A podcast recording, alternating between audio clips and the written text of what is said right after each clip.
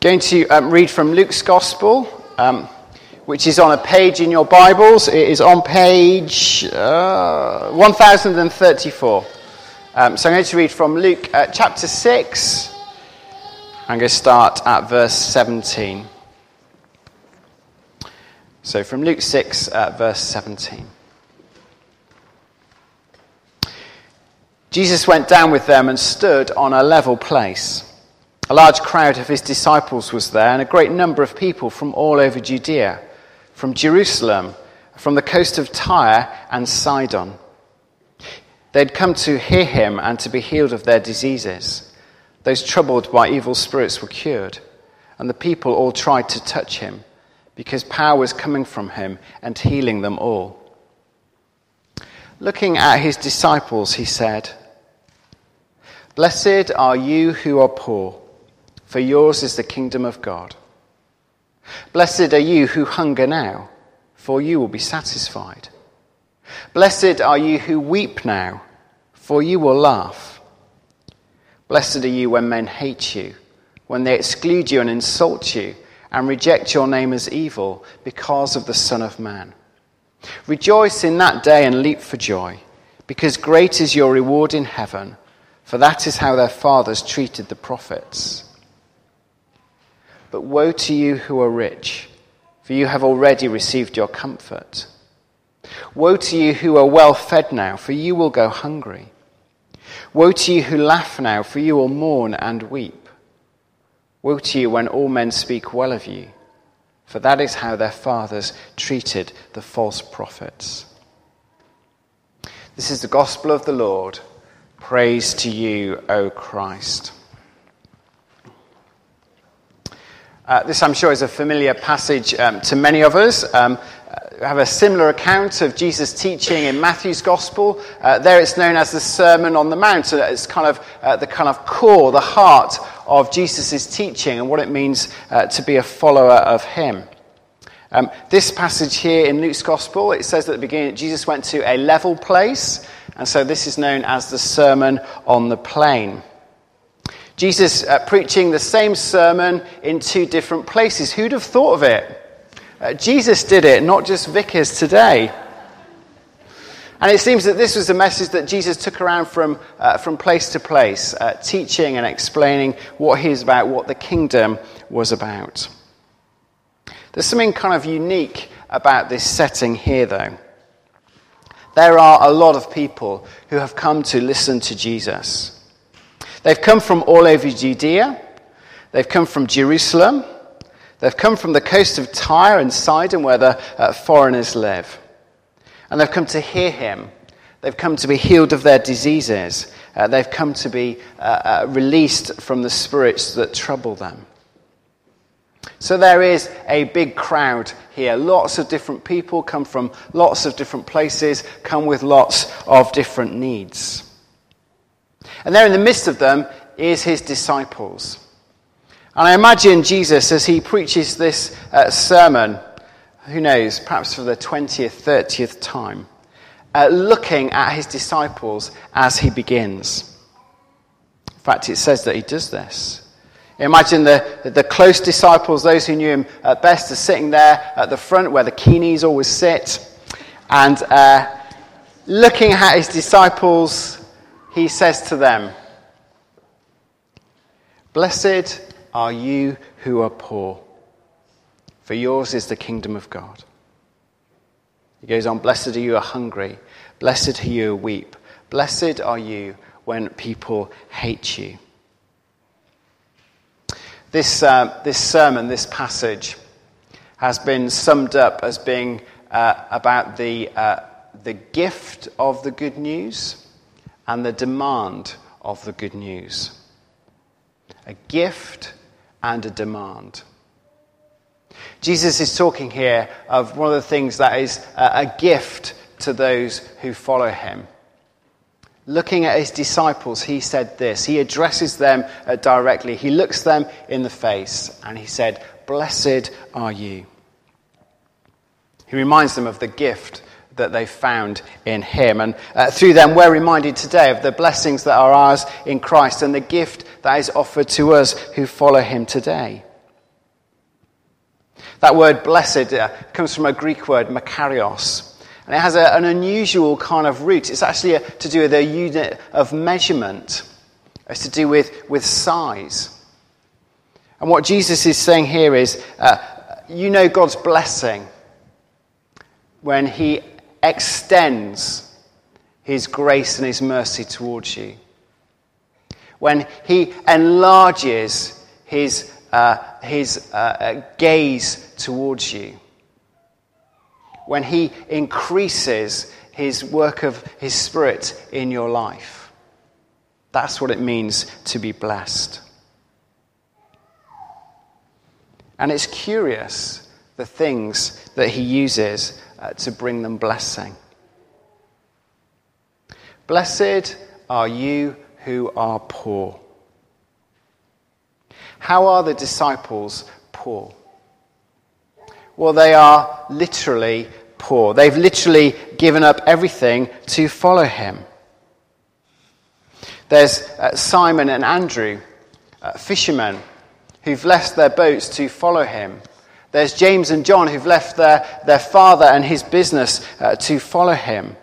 There's um, uh, Matthew, the tax collector, who's left his uh, tax collecting booth, his, his uh, wealthy uh, income, and followed Jesus. They are literally poor. They've given up everything to follow him.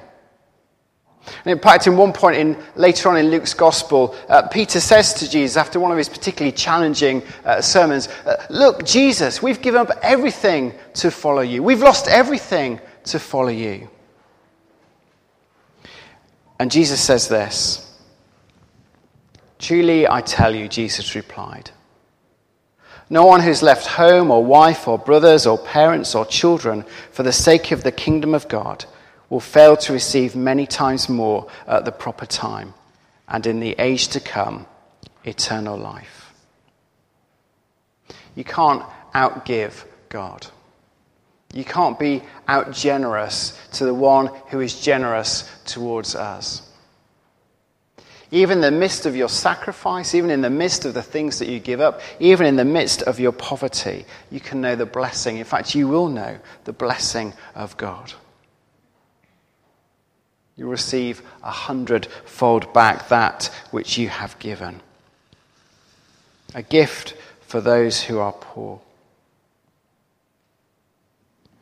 Blessed are you who hunger now, for you will be satisfied how the disciples hungry. Well, at times they were literally hungry. They followed one who said, The Son of Man has nowhere to lay his head. And at times Jesus went hungry, and I'm sure at times the disciples went hungry. But in his sermon in uh, Matthew's Gospel, Jesus expands on this phrase Blessed are you, hunger and thirst for righteousness. Sometimes being a follower of Jesus will mark you out as being hungry and thirsty. Hungry and thirsty for righteousness. What does it mean to hunger and thirst for righteousness?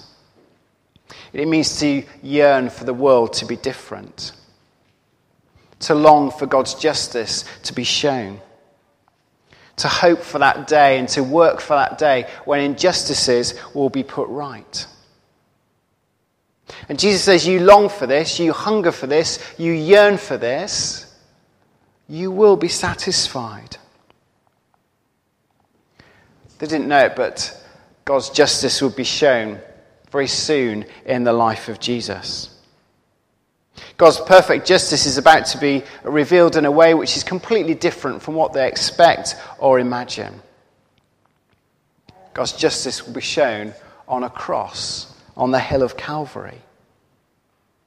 Where everything that's wrong with this world, where everything that's wrong in my life and your life, everything that you do wrong, everything the world does wrong will be judged. And sin will be punished. And Christ Himself will bear the sentence. God Himself will pay the price. God's justice will be vindicated in the resurrection, in the empty tomb. Are you hungry? Or are you satisfied? Do you think the world is fine as it is? Or do you yearn and long for it to be different? One of the works of God's Holy Spirit is He takes the things that are on the heart of God the Father and He lays them onto our hearts. We're not in heaven yet. The kingdom has not fully come yet. But one day, one day it will. On that day, the day of days, when a new heaven is revealed and a new earth uh, comes forth, all things will be brought uh, under the feet of Jesus and every wrong will be put right. You hunger and thirst for righteousness now. You will be satisfied. Blessed are you who weep now, for you will laugh. In Matthew's uh, Gospel, we have, uh, Blessed are you who mourn now. And immediately we uh, think of death and the grieving that follows the death of a loved one. But there's more than just that uh, here in this passage. Jesus looks at his disciples and says, Blessed are you who weep. Weeping will be there in the life of anyone who is a follower of Jesus Christ. I've been in Christian ministry in one form or another for uh, 25 years. To mourn is to feel the loss of something keenly. And in those uh, 25 years, I've seen people uh, mourn all sorts of things. I've seen people weep over all sorts of loss. The disciples have lost much. Some of them have lost family. Some of them have lost friends. Uh, they will have lost status. They might have lost the respect of those whom they admired. Some of you might weep for the cost of what it has been to you to follow Jesus. Uh, the hardships that have come into your life as a result of putting Christ first in all things. Relationships that have uh, needed to end uh, new starts that have had to begun that have been uh, painful. Perhaps families have been divided as you sought to follow Christ. And Jesus said that these things uh, would happen. But the loss is not the end. The loss is an occasion for Christ's blessing. He extends his favor towards us. He enlarges his mercy over us. He turns his gaze towards us. He promises that whatever is lost will be restored 10, 20, 100 fold. Remember the crucifixion?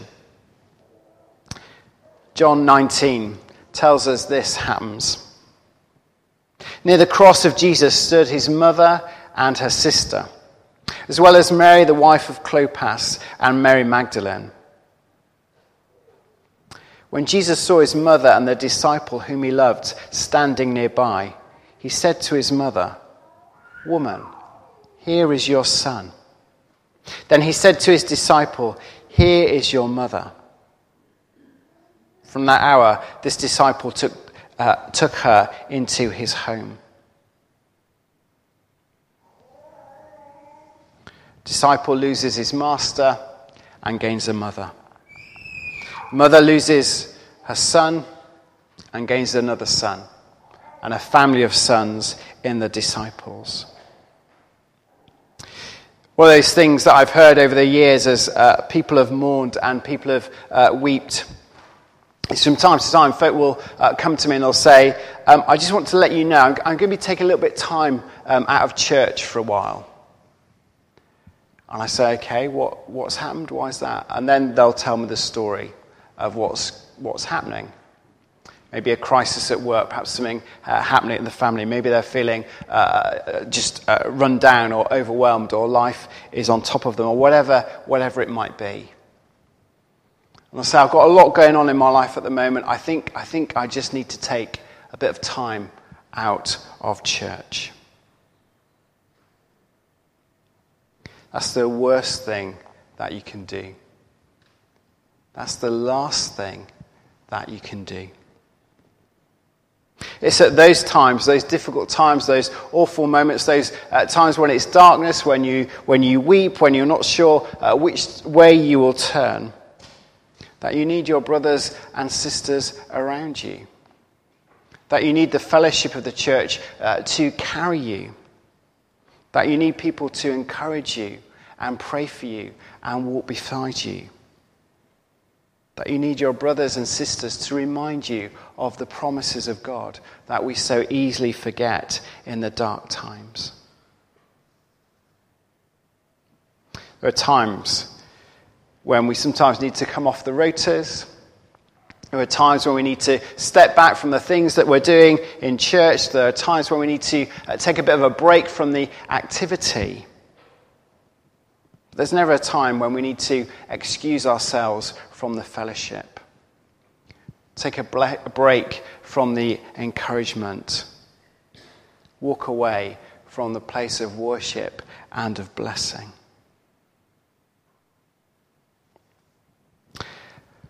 Blessed are you when men hate you, when they exclude you and insult you, and reject your name as evil because of the Son of Man. God extends His mercy and His grace towards you when others give you a hard time because of your faith in Christ.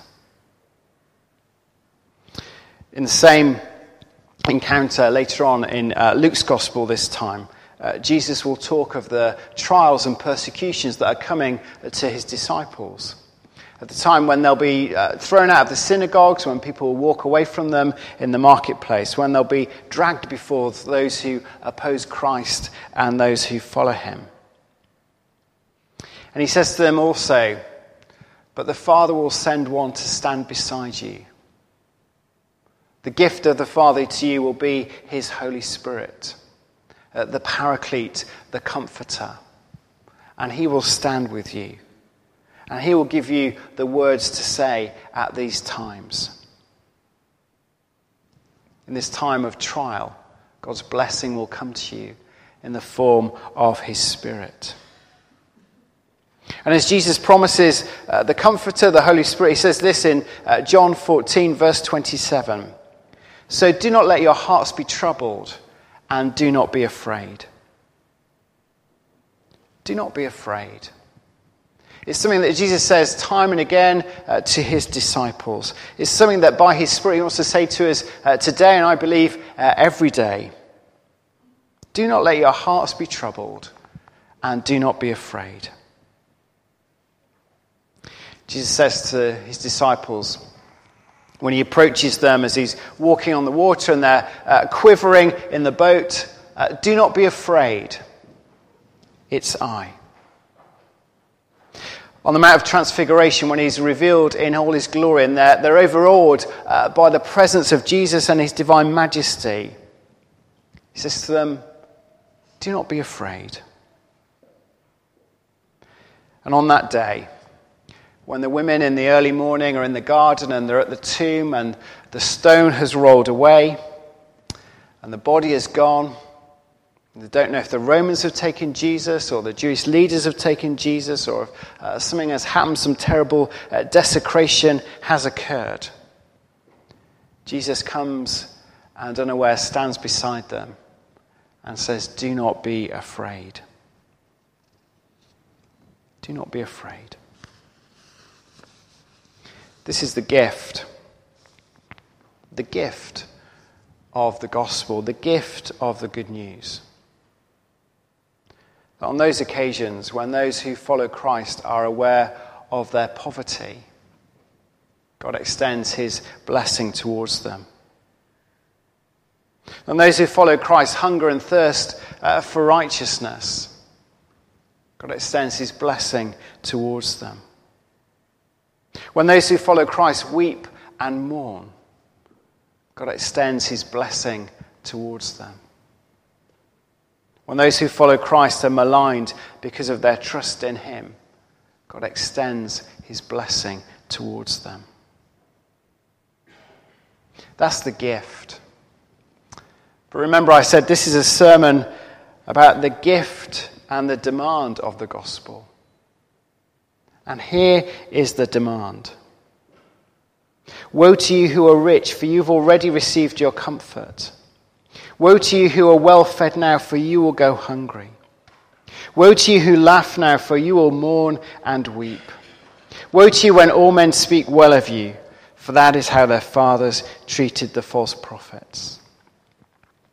Remember, this is a crowd, a diverse group of people who have come uh, from all over, and their disciples are sat there at the front. And I imagine Jesus preaching to them, Blessed are you.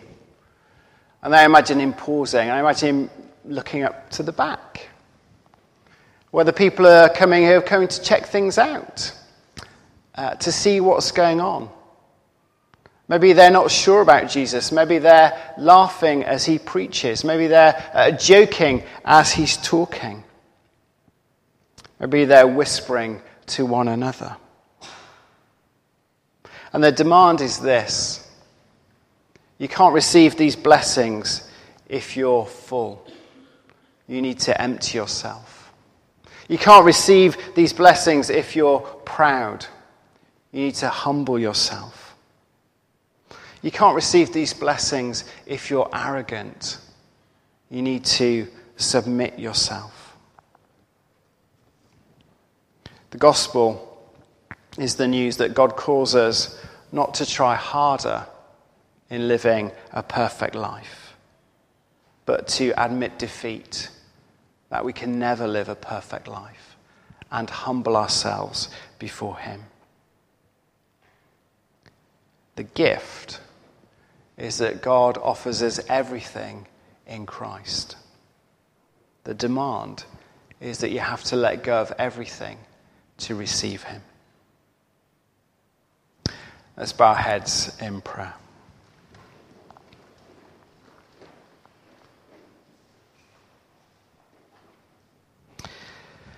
Father, we gather this morning as disciples of Jesus. We come because we want to learn more of Him. We want to grow in our faith in Him.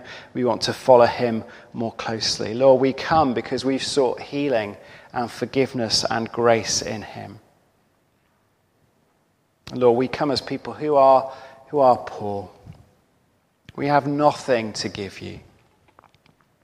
Lord, we come as people who hunger and thirst uh, for our lives to be different and for this world to be different.